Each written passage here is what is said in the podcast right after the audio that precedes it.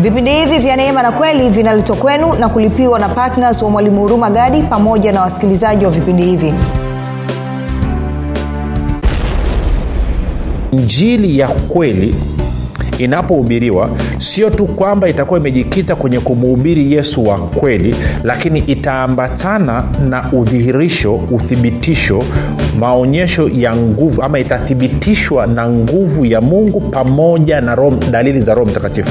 Kwa lugha nyingine pasipo roho mtakatifu na nguvu ya mungu hakuna injili. Kwa sababu injili ya kristo ama injili ya ufalme wa mungu ni nguvu ya mungu iletayo wokovu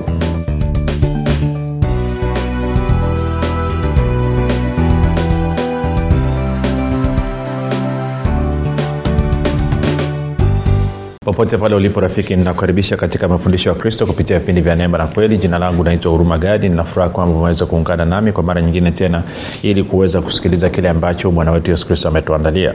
Kumbuka tu mafundisho ya kristo yanakuja kwako kila siku muda na wakati kama huu yakiwa na lengo la kujenga na kuimarisha imani yako uwao unanisikiliza ili uweze kukua na kufika katika cheo cha kimo cha utimilifu wa kristo. Kwa lugha nyingine ufike mahali uweze kufikiri kama kristo uweze kuzungumza kama kristo na uweze kutenda kama kristo. Kwa ufikiri kwako rafiki rafiki kuna mchango wa moja kwa moja katika kuamini kwako. Ukifikiri vibaya utaamini vibaya lakini kama utafikiri vizuri basi maana yake ni kwamba utaamini vizuri. Hivyo basi fanya maamuzi ya kufikiri vizuri na kufikiri vizuri ni kufikiri kama kristo. Na ile uzofikiri kama kristo unabudi kuwa mwanafunzi wa kristo. Na mwanafunzi wa kristo anasikiliza na kufuatilia mafundisho ya kristo kupitia vipindi vya neema na kweli tunaendelea na somo letu lenye kichwa kinachosema uh, mjue yesu wa kweli mjue yesu wa kweli. Na tumejikita katika ile wakorinto wa pili 11 mstari wa 4 na tumekusha anza kuangalia mambo kadha wa kadha na leo tutaendelea kuongezea eh, pale ambapo tulikuwa tumeishia kipindi kilichopita nikukumbushe tu kwamba mafundisho haya pia yanapatikana katika youtube chanel yetu inaitwa mwalimu huruma gadi na kwa maana hiyo basi unaweza ukaenda pale ukasubscribe. Lakini pia kawa ungependa kupata mafundisho kwa njia ya sauti basi tunapatikana katika mtandao wa kijamii wa telegram. Telegram inafanya kazi kama whatsapp. Kuna grupu linaitwa mwanafunzi wa kristo. Unaweza ukatuma ujumbe mfupi tu ukasema niunge nawe ukaunganishwa. Namba ni 7895242 7895242 napenda kutoa shukrani za dhati kwa mungu kwa ajili ya kwako wewe ambao umekuwa ukisikiliza na kufuatilia mafundisho ya kristo lakini zaidi ya yote umekuwa ukihamasisha wengine nao waweze kusikiliza. Na pia kinachonifurahisha zaidi ni vile ambavyo wewe mwenyewe umekuwa ukichukua hatua na kwenda kuwafundisha na kuwashirikisha kile ambacho umejifunza. Kumbuka kuna watu ambao mi niweze kuwafikia kuna watu ambao hawatakaa waweze kubali kunisikiliza mimi lakini wewe una uwezo wa kuwafikia na wana uwezo wa kusikiliza wewe. Na kwa maana hiyo basi mimi nikifanya sehemu yangu na wewe ukafanya sehemu yako basi injili ya kristo inakuwa imesonga mbele. Pia namshukuru mungu kwa ajili ya kwako wewe ambaye umekuwa ukifanya maombi kwa ajili ya uzaji wa vipindi vya neema na kweli kwa ajili ya kwangu mii pamoja na timu yangu. Tunasema asante sana kwa maombi yako maombi yako ni msingi imara wa kuhakikisha kwamba kazi ya kristo inasonga mbele. Watu wengi zaidi wanafikiwa kwa nasema asante sana sana sana. Na mwisho ninamshukuru mungu kwa ajili ya kwako wewe ambao umefanya maamuzi ya kuwa patna wa vipindi vya neema na kweli na unachangia gharama za kupeleka injili kwa njia ya redio ili watu wengi zaidi waweze kufikiwa ili maisha ya watu wengi zaidi yaweze kuguswa watu waweze kubadilika. Na kama nilivyosema na nitaendelea kusema tena kila mara unavyoshiriki kufanya hivyo hakuna jambo lililo kubwa na la kufurahisha kama kuweza kumbadilisha mtu kutokea utu wake wa ndani. Kwahio nikupe ongera sana sana kwa kufanya maamuzi hayo ya kuwa patna vipindi vya neema na kweli. Nyote kabisa nasema neema na amani ya bwana wetu yesu kristo izidishwe kwenu. Baada ya kusema hayo basi uh, kumbuka tunaangalia uh, tuko kwenye wakorinto wa pili 11 mstari wa 4 meseji inasema mjue yesu wa kweli. Na tunaona mtume paulo anawaandikia kanisa la korinto akiwaambia kwamba ninyi mna tatizo moja akija mtu akawahubiria yesu mwingine na akawaletea roho mwingine ambaye amkumpokea na akawaletea injili nyingine ambayo amkuisikia kutoka kwetu anasema mnakubaliana kirahisi tu? Na kwa maana hiyo kama ilifika mahali mtume paulo ambaye ameandika theluthi mbili ya gano jipya ameamua kutoa angalizo la namna hiyo basi ni muhimu sana mimi na wewe tukaanza kuangalia. Maanake kuna uwezekano basi kaa alivyokuonyesha kipindi kilichopita kwamba mwisho wa siku aja ukajikuta kwamba yesu unayemwabudu na kumtumikia roho ambayo umejitisha chini yake e, na injili ambayo unaiamini sio ile ya kwenye bibilia na kwa sababu kuna uwezekano mkubwa sana mtu akamchukua yesu kwenye bibilia akamgeuza akamtengeneza akawa kinyago na kwa maana ukakuta kundi zima la watu wanamwamini yesu ambaye ni tofauti kabisa na yesu kwenye bibilia kama kungekuwa hakuna uwezekano wa watu kufuata ama kumwabudu yesu mwingine ambaye sio wa bibilia mtume paulo asingetoa onyo kwa kanisa la korinto. Na, na, na hili ni la muhimu sana tukalishika ni la muhimu sana tukalielewa. Kwa hiyo tukawa tumeangalia paulo pia tuliona kipindi kilichopita katika warumi mlango wa pili anasema kwamba uh, mwisho wa siku hukumu uh, uh, itafanyika sawasawa na injili yake. Eh, tuliangalia kwenye, kwenye warumi mlango wa pili na mstari ule wa ngapi? Ngoja tuangalie pale chap mara moja. Warumi mlango wa pili na mstari ule mstari ule wa, wa, wa, wa kumi na sita. Anasema katika siku ile mungu atakapozihukumu siri za wanadamu sawasawa na injili yangu kwa kristo yesu naona.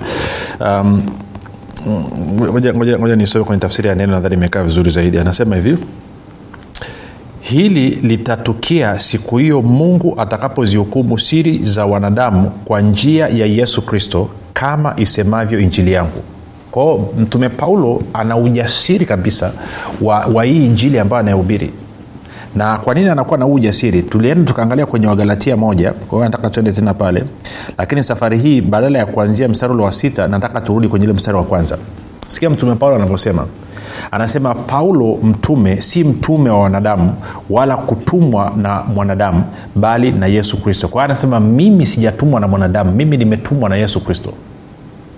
Mimi ni mtume wa yesu kristo nimetumwa na yesu kristo sijatumwa na wanadamu sasa wako watu wengi leo hii wanahubiri injili wametumwa na wanadamu. Kwamba mwanadamu anasema nimepewa ufunuo mahali mlimani nilienda nikakaa kwenye maombi mlimani. Kwa mungu akanyambia ama yesu akanyambia moja mbili tatu nne. Na kwa maana hiyo watu wote walioko chini yake wanahubiri na kufundisha kile ambacho huyu mtumishi anasema pamoja na kwamba hakikubaliani na neno la mungu hakikubaliani na biblia.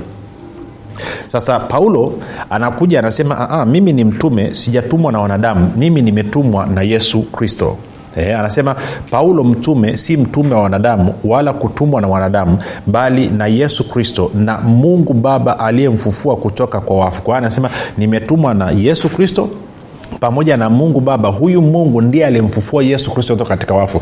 Kwao kama ulisikiza kipindi kilichopita cha jana utaona tayari paulo ameshazungumzia habari za yesu lakini ameshazungumzia habari za kufa na kufuka kwa yesu. Kwa sababu anasema huo ndio msingi wa injili yake huo ndio msingi wa injili yake. E, anasema sitaki kusikia kitu kingine chochote isipokuwa yesu kristo naye amesulubiwa. Na kama umekuwa ni mfuatiliaji wa mafundisho ya kristo kupitia vipindi vya neema na kweli tu, siku zote tumekuwa tukitembea hapo kwenye habari za yesu kristo pamoja na kusulubiwa kwake. Hatutoki nje hapo. Tunaweza kuzungumza mambo mbalimbali lakini tutaleta hapo hapo kupitia yesu kristo na kazi aliyoifanya.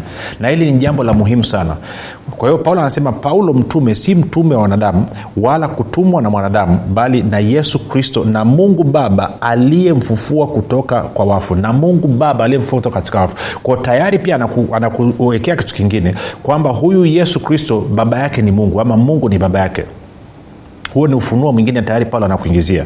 Alafu mstari wa, wa, wa, wa, wa pili anasema na ndugu wote walio pamoja nami kwa makanisa ya galatia. Kwao galatia kulikuwa kuna makanisa kadhaa.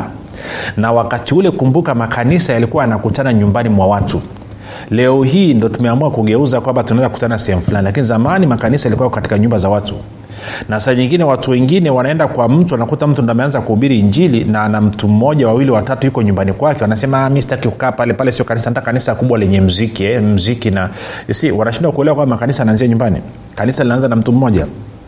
Okay kwa hiyo anasema tatu anasema neema na iwe kwenu na amani zitokazo kwa mungu baba na kwa bwana wetu yesu kristo ambaye alijitoa nafsi yake kwa ajili ya dhambi zetu ili atuokoe na dunia hii mbovu iliyopo sasa kama alivyopenda mungu baba yetu. Utukufu na yeye milele na milele. Kwa hiyo unaweza ukaanza kuona kitu ambacho mtume paulo alikuwa anaamini kuhusu yesu kitu ambacho mtume paulo alikuwa anaamini kuhusu injili. Sijui kawa nanyelea rafiki. Kwa kumbuka anasema nimetumwa na yesu kristo na mungu baba alimfufua kutoka katika wafu. Anasema anasema neema na iwe kwenu na amani zitokazo kwa mungu baba na kwa bwana wetu yesu kristo ambaye alijitoa nafsi yake kwa ajili ya dhambi zetu. Kwa hiyo anasema kabisa kwamba yesu alitoa nafsi yake kwa ajili ya dhambi zetu. Kumbuka tuka tunaangalia imani ya kikristo uh, nadhani mfululizo wa masomo yaliyopita. Kwa hiyo eh, kabla ya kuingia kwenye somo ili ambalo limeisha wiki iliyopita ambayo ilikuwa mtazamo sahihi katika ma- maombi tulikuwa tunaangalia hiyo habari. Kwa ni- haya mambo ni mambo tunarudia tena na tena ili watu waweze kuyaelewa. Ili wewe utakapokuwa mahali popote umekusanyika kwenye fellowship ama mnashirikishana neno mweze kupima kama mnachokiamini ni sawasawa na bibilia kama yesu mnayemwamini ni sawasawa na kwenye bibilia kama roho mtakatifu mnayemwamini ni sawasawa na kwenye bibilia na kama injili mnaamini ni sawasawa na kwenye bibilia kwa hiyo mstari wa sita anasema nastaajabu kwa kuwa mnamwacha upesi hivi yeye aliyewaita kutoka katika eh, aliyewaita katika neema ya kristo na kugeukia injili ya namna nyingine. Anasema nashangaa mno mimi nimewaita katika neema ya kristo. Maanake neema nini? Maanake neema ni yale mema yote ambayo mungu amekwisha kuyafanya kwa niaba ya mwanadamu pasipo kumshirikisha mwanadamu kupitia kufa na kufufuka kwa yesu kristo. Kwa hiyo anasema mimi nimekuja nimewaletea neema ya yesu kristo kwamba alikufa kwa ajili ya dhambi zetu na alifufuliwa sisi tuwe wenye haki mkaamini hilo. Alafu amekuja mtu mwingine anawageuza anawarudisha kwenye torati kwenye sheria kwenye amri kumi. Alafu mnaamua kuachana na injili niliowaletea mnaamua kuacha kumwamini yesu kwamba alimaliza kazi yote na kwamba mungu baba alikubaliana na hicho ambacho alifanya yesu kristo mnarudi kwenye torati kwenye sheria naona hiyo? Kwa hiyo anasema nastaajabu kwa kuwa mnamwacha upesi hivi yeye aliyewaita uh, katika neema ya kristo na kugeukia injili ya namna nyingine. Alafu anasema wala si nyingine lakini wapo watu wawataabishao na kutaka kuigeuza injili ya kristo. Wapo watu wawataabishao na kutaka kuigeuza injili ya kristo. Sasa ni kitu gani ambacho kinasababisha watu wageuze injili ya kristo ni kitu gani watu kinasababisha watu wageuze yesu wa kwenye bibilia wamgeuze awe sawasawa na wanavyotaka wao? Ni kitu gani ambacho kinasababisha watu wamgeuze roho mtakatifu wa kwenye bibilia awe sawasawa na wanavyotaka wao? Ni kitu gani ambacho kinasababisha watu waache kuhubiri injili kama ilivyoonyeshwa katika bibilia na waanze kuhubiri kitu ambacho wanakiona wao?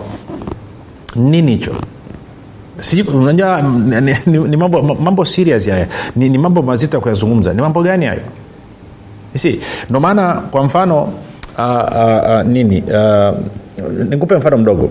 Kama kama nasikia fundisho lazima nilipime kupitia yesu kristo na kusulubiwa kwake.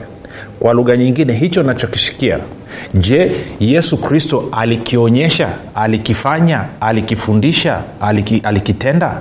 Je mitume ambao walikaa na yesu kristo kwa miaka mitatu plus je walifanya haya ambayo nataka kuyafanya ama walifundisha ambayo nataka kufundisha? Hili linalosema ni ufunuo nimekaa kwenye maombe nikafundishwa. Je ndivyo ambavyo yesu alifanya? Je ndivyo ambavyo mitume walifanya?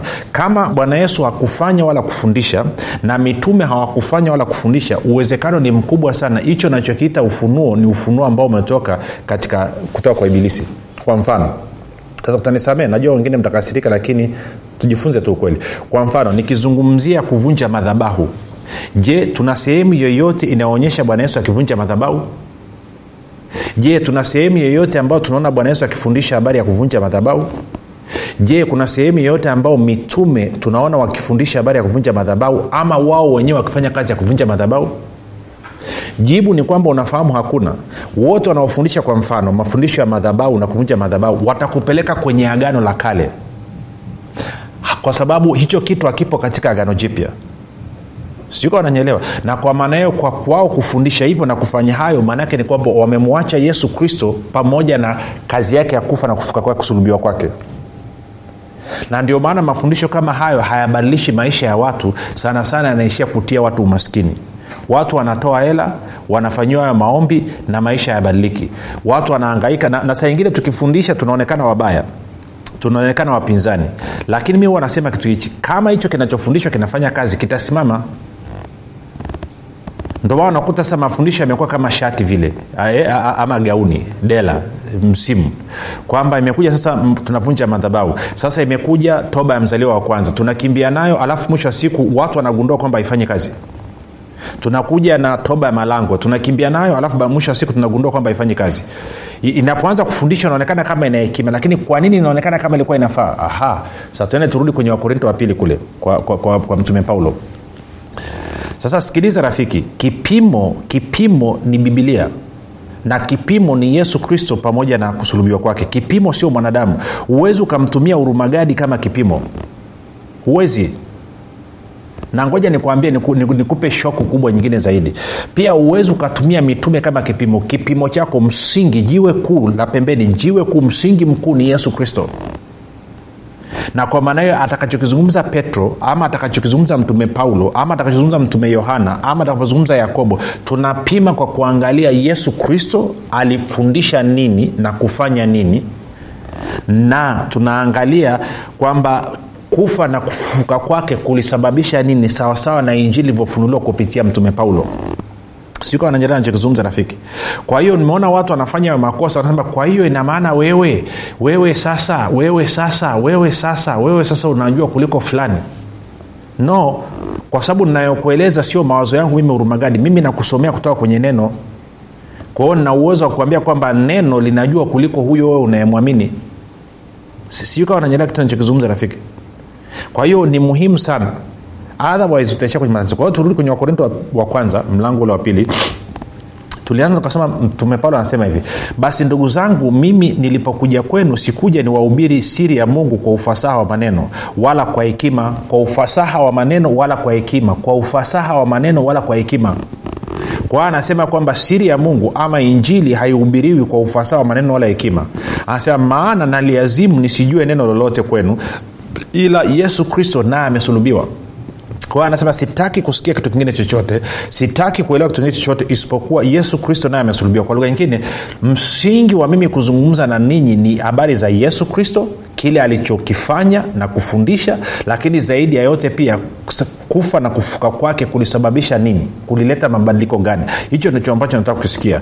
Mstari wa tatu anasema nami nalikuwako kwenu kama uh, katika hali ya udhaifu na hofu na matetemeko mengi. Na neno langu na kuhubiri kwangu hakukuwa kwa maneno ya hekima yenye kushawishi akili za watu bali kwa dalili za roho na za nguvu ili imani yenu isiwe katika hekima ya wanadamu bali katika nguvu za mungu. Na nikakuonyesha kwamba injili inapohubiriwa lazima nguvu ya mungu iwepo. Lazima kuwa kuna udhirisho wa nguvu ya mungu. Sasa moja nikupishe niku, sehemu mbili harakaraka afu tarudi tena kwenye wakorinto wa pili hapa mlango, mlango wa pili mstari wa, wa nne na watano tuende kwenye warumi moja. Warumi moja nitasoma mstari ule wa kumi na sita alafu niruhusu nisome kwenye bibilia tafsiri ya neno manake ameikamata vizuri. Sikia anavyosema anavyosema mtume paulo uh, wakorinto eh, sorry warumi mlango wa kwanza mstari wa 16 anasoma tafsiri ya neno. Anasema mimi siionee haya injili ya kristo kwa maana ni uweza wa mungu uletao uokovu kwa kila aminie kwanza kwa myahudi na kwa myunani pia.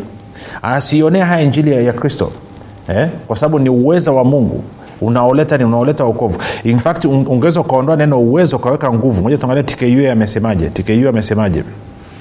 Tku anasema hivi tafsiri ya kusoma kwa urahisi. Anasema kwa mimi hakuna haya katika kuhubiri habari njema.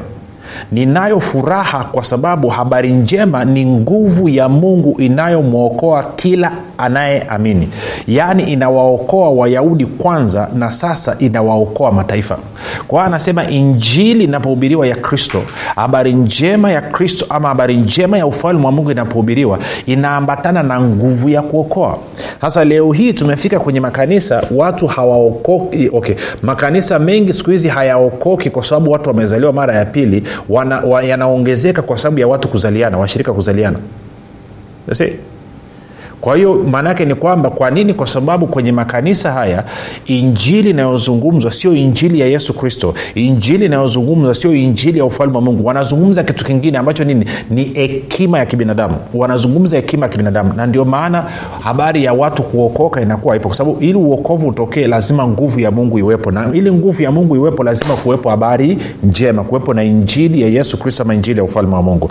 Angalia pia kwenye kwenye wathesalonike wa kwanza mtume paulo anavyosema wathesalonike wa kwanza mlango wa kwanza uh, nalenga ule mstari wa, mstari wa tano uh,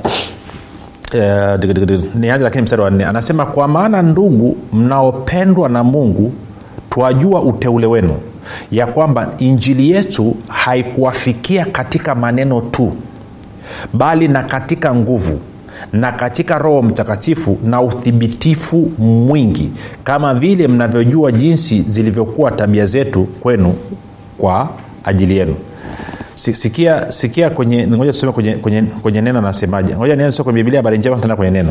Anasema maana wakati tulipowahubirieni ile habari njema haikuwa kwa maneno tu bali pia kwa nguvu na kwa roho mtakatifu tukiwa na hakika kwamba ujumbe huo ulikuwa wa kweli. Mnajua jinsi tulivyoishi pamoja nanyi tuliishi kwa manufaa yenu. Neno anasema hivi kwa sababu ujumbe wetu wa injili haukuja kwenu kwa maneno matupu bali pia ulithibitishwa katika nguvu na katika roho mtakatifu. Tena uki- eh, tena ukiwa na uthibitisho kamili. Na, yani huo ujumbe ukiwa na uthibitisho kamili kama vile ninyi wenyewe mnavyojua jinsi tulivyoenenda katikati yenu kwa ajili yenu. Tku anasema hivi tku anasema hivi. Anasema tulipowaletea habari njema kwenu tulikuja na yaliyo zaidi ya maneno. Tuliwaletea ile habari njema yenye uweza yani nguvu pamoja na roho mtakatifu na tulikuwa na uhakika kamili ilio, hiyo ilikuwa ni kweli halisi. Sasa nirudi kwenye, kwenye tafsiri ya neno tafsiri ya neno turudi tena mambo machache pale. Sikiliza hii anasema kwa sababu ujumbe wetu wa injili haukuja kwenu kwa maneno matupu bali pia ulidhihirishwa katika nguvu na katika roho mtakatifu. Katika nguvu na katika roho mtakatifu. Katika nguvu na katika roho mtakatifu. Anasema tena ukiwa na uthibitisho kamili kwa hiyo anachosema mtume paulo ni nini? Anasema injili ya kweli inapohubiriwa sio tu kwamba itakuwa imejikita kwenye kumuhubiri yesu wa kweli lakini itaambatana na udhihirisho uthibitisho maonyesho ya nguvu ama itathibitishwa na nguvu ya mungu pamoja na roho, dalili za roho mtakatifu. Kwa lugha nyingine pasipo roho mtakatifu na nguvu ya mungu hakuna injili kwa sababu injili ya kristo ama injili ya ufalme wa mungu ni nguvu ya mungu iletayo wokovu. Na injili inapohubiriwa basi roho mtakatifu anakuja na nguvu za mungu ili kuleta nini? Ili kuthibitisha kwamba hilo linalosemwa ni kweli. Kwa mfano bwana yesu mwenyewe alithi, ili aweze kuthibitishwa kwamba yeye ndiye kristo. Yeye mwenyewe na alikuja katika nguvu za roho mtakatifu kama ambavyo nitakuonyesha kipindi kinachokuja. Lakini nataka tu nipige, nipige kambi kidogo hapa tuzungumze. Kwao kama mtume paulo anasisitiza tena na tena kwamba kuhubiri injili lazima kuambatane na dalili za roho mtakatifu lazima kuambatane na nguvu za roho mtakatifu then maana yake ni kwamba unaweza ukapima. Labda nikuulize swali rafiki mara ya mwisho kanisani kwenu kuona udhihirisho wa roho mtakatifu pamoja na nguvu zake ni lini labda huko nimeenda mbali sana. Nirudi nyuma kidogo. Mara ya mwisho wewe kuona kanisani kwenu kuona ama kusikia ama kwenye fellowship zenu kwamba injili ya habari njema ya yesu kristo imehubiriwa na kufundishwa ni lini? Ama habari njema ya ufalme wa mungu imehubiriwa na kufundishwa ni lini? Na inawezekana kuna wengine mnanisikiliza kwenye makanisa mmekaa kwenye makanisa kwenye fellowship kwenye ushirika mna zaidi ya miaka kumi katika uokovu mna zaidi ya miaka ishirini katika uokovu hamjawahi kusikia hichi kitu hamjawahi kuona katika katika katika fellowship eh, ushirika wenu pale kwamba kukiwa na udhihirisho wa nguvu na dalili za roho mtakatifu? Sasa bahati mbaya leo hii akitokea mtu akaanza kuhubiri na kufundisha habari za yesu na kuleta udhihirisho wa hicho anachokifundisha kupitia dalili za roho mtakatifu na za nguvu anaitwa nabii wa uongo sijui kama nanyelewa anaitwa nabii wa uongo. Sasa swali linakuja hao huyu mtu anaenenda kama bwana yesu alivyoenenda? Huyu mtu anaenenda kama kina mtume petro alivyoenenda? Huyu mtu anaenenda kama mtume paulo alivyoenenda na kufundisha? Alafu leo hii anaitwa nabii wa uongo. Wanaomwita nabii wa uongo ni nani? Ni wale ambao hawaenendi kama ambavyo bwana yesu alikuwa akienenda ni wale ambao hawaenendi kama kina mtume petro alikuwa akienenda ni wale ambao hawaenendi kama mtume paulo alikuwa akienenda na kufundisha. Hao ndio wanaanza kumshambulia huyu ambaye amekuja katika dalili za roho mtakatifu na za nguvu kwa nini? Kwa sababu wao wametengeneza msingi wa, wa, wa, wa, wa, wa, wa sehemu wanazoziongoza katika hekima ya kibinadamu na wala sio katika nguvu za mungu. Kwa lugha nyingine imani ya watu wanaowaongoza msingi wake ni hekima ya kibinadamu na wala sio nguvu ya mungu. Na kama nilivyokueleza ukisoma kwenye kwenye matayo 16 mstari wa 21 hadi 23 na ukaenda kwenye yakobo tatu mstari wa, mlango, mlango, yakobo mlango wa tatu mstari wa 13 hadi wa 16 utaona mstari wa 15 utaona bibilia inasema wazi hekima ya kibinadamu haishuki kutoka mbinguni ni ya kidunia na ni ya kishetani. Na kwa maana hiyo kama wewe hauhubiri na kudhihirisha habari za yesu kristo na ufalme wa mungu katika dalili za roho mtakatifu na za nguvu na akatokea mtu mwingine anafanya hivyo kwa kuponya na kufungua watu basi ni nyepesi sana ukaanza kumshambulia yule mtu na kumwita nabii wa uongo. Lakini kama wewe mwenyewe haufanyi yale ambayo yesu alikuwa akiyafanya na kama wewe mwenyewe hauyafanyi yale ambayo mitume alikuwa akiyafanya kwa nini unamwita mwingine nabii wa uongo ambaye anafanya yale ambayo bwana yesu alikuwa akiyafanya na anafanya yale ambayo mitume alikuwa akiyafanya? Je ni roho gani hiyo inayokusukuma wewe umwite huyu nabii wa uongo? Huyo ni roho mwingine. Awezi akawa ni roho kwenye bibilia kwa sababu roho kwenye bibilia ndiye anayefanya udhirisho katika nguvu ndiye anayefanya udhirisho kwa kuponya na kufungua watu. Kwa hiyo inamaana huyu anayezungumza kupitia sio roho mtakatifu. Na wewe ambaye umekaa unalishwa hayo matango mwitu kwa kuambia kwamba yule ni mtumishi wa kuzimu yule ni mtumishi wa ibilisi yule ni nabii wa uongo kwa sababu tu anaponya watu na kufungua watu na wewe ukakubali. Kwa nini hausomi bibilia kwa nini hausomi bibilia ukaangalia mwenyewe na kufananisha hicho unachoambiwa? Na usije ukasema mbele akisema mi nilikuwa sijui. Atakwambia kwa nini ukusoma bibilia na ndio maana nakufundisha ili usiwe nani na udhuru. Jina langu linaitwa hurumagadi. Tukutane kesho muda na wakati kama kumbuka yesu ni kristo na bwana watu wengi sana hawajui kwamba maisha mazuri ama mabaya yanatokana na maneno yao kufanikiwa ama kushindwa kunatokana na maneno yao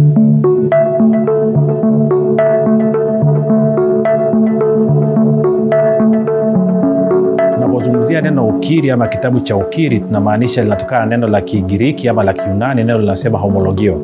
Homologio maanaake ni kusema katika hali ya kukubaliana. Hivyo tunavyozungumzia ukiri katika mtazamo muktadha wa bibilia maanaake ni kwamba tunazungumza habari ya mwanadamu ama mtu kuzungumza katika hali ya kukubaliana na kile ambacho mungu anasema.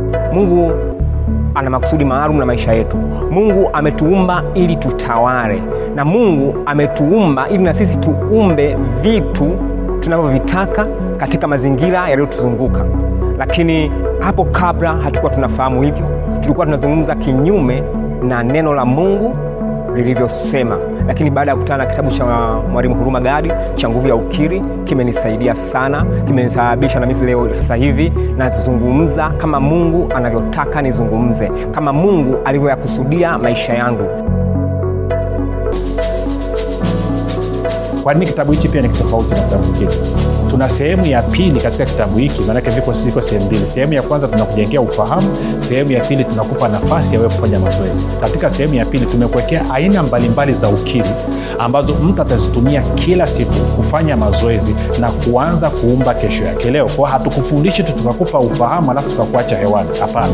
Tunakufundisha tunakupa ufahamu tunakujengea uwezo na baada ya hapo tumekupa sampo za kuanzia vitu vya kuanzia uanze kufanya ukiri. Kitabu cha nguvu ya ukiri kinatuelewesha kwamba tuanze kuishi yale maisha halisi ambayo mungu ameyakusudia katika maisha yetu. Kwa hiyo unapolichukua neno la mungu ile nguvu sasa ambacho kile mungu amekikusudia kinaanza kudhihirika katika damu na nyama katika mwili wako na hakika unakuwa mzima na mimi nimekishuhudia hicho hata nyumbani kwangu mtoto wangu alikuwa anaamka na kutapika anaumwa kila leo. Lakini baada ya kuanza kuwakirisha watoto kwamba mnakitakiwa kukiri positive kukiri kile ambacho mungu amekisema kwamba wewe ni mzima huumwi mpaka leo magonjwa ndani ya nyumba yangu hakuna tena kwa sababu ya kile ambacho mungu amekisema kila mtu ambaye anataka kubadilisha maisha yake atapata kitabu hichi cha nguvu ya ukiri. Lakini zaidi ya yote kwa sisi ambao tuko mijini sisi ambao tumebarikiwa sisi ambao tumefanikiwa tutawasaidia wale walioko vijijini ambao hawana uwezo wa kupata vitabu hivi kwa kuwachangia na kuwanunulia hawa watu vitabu vile. Kwa hiyo mimi na wewe tuna fursa tuna nafasi ya dimu ya kuweza kuleta mabadiliko katika maisha ya watu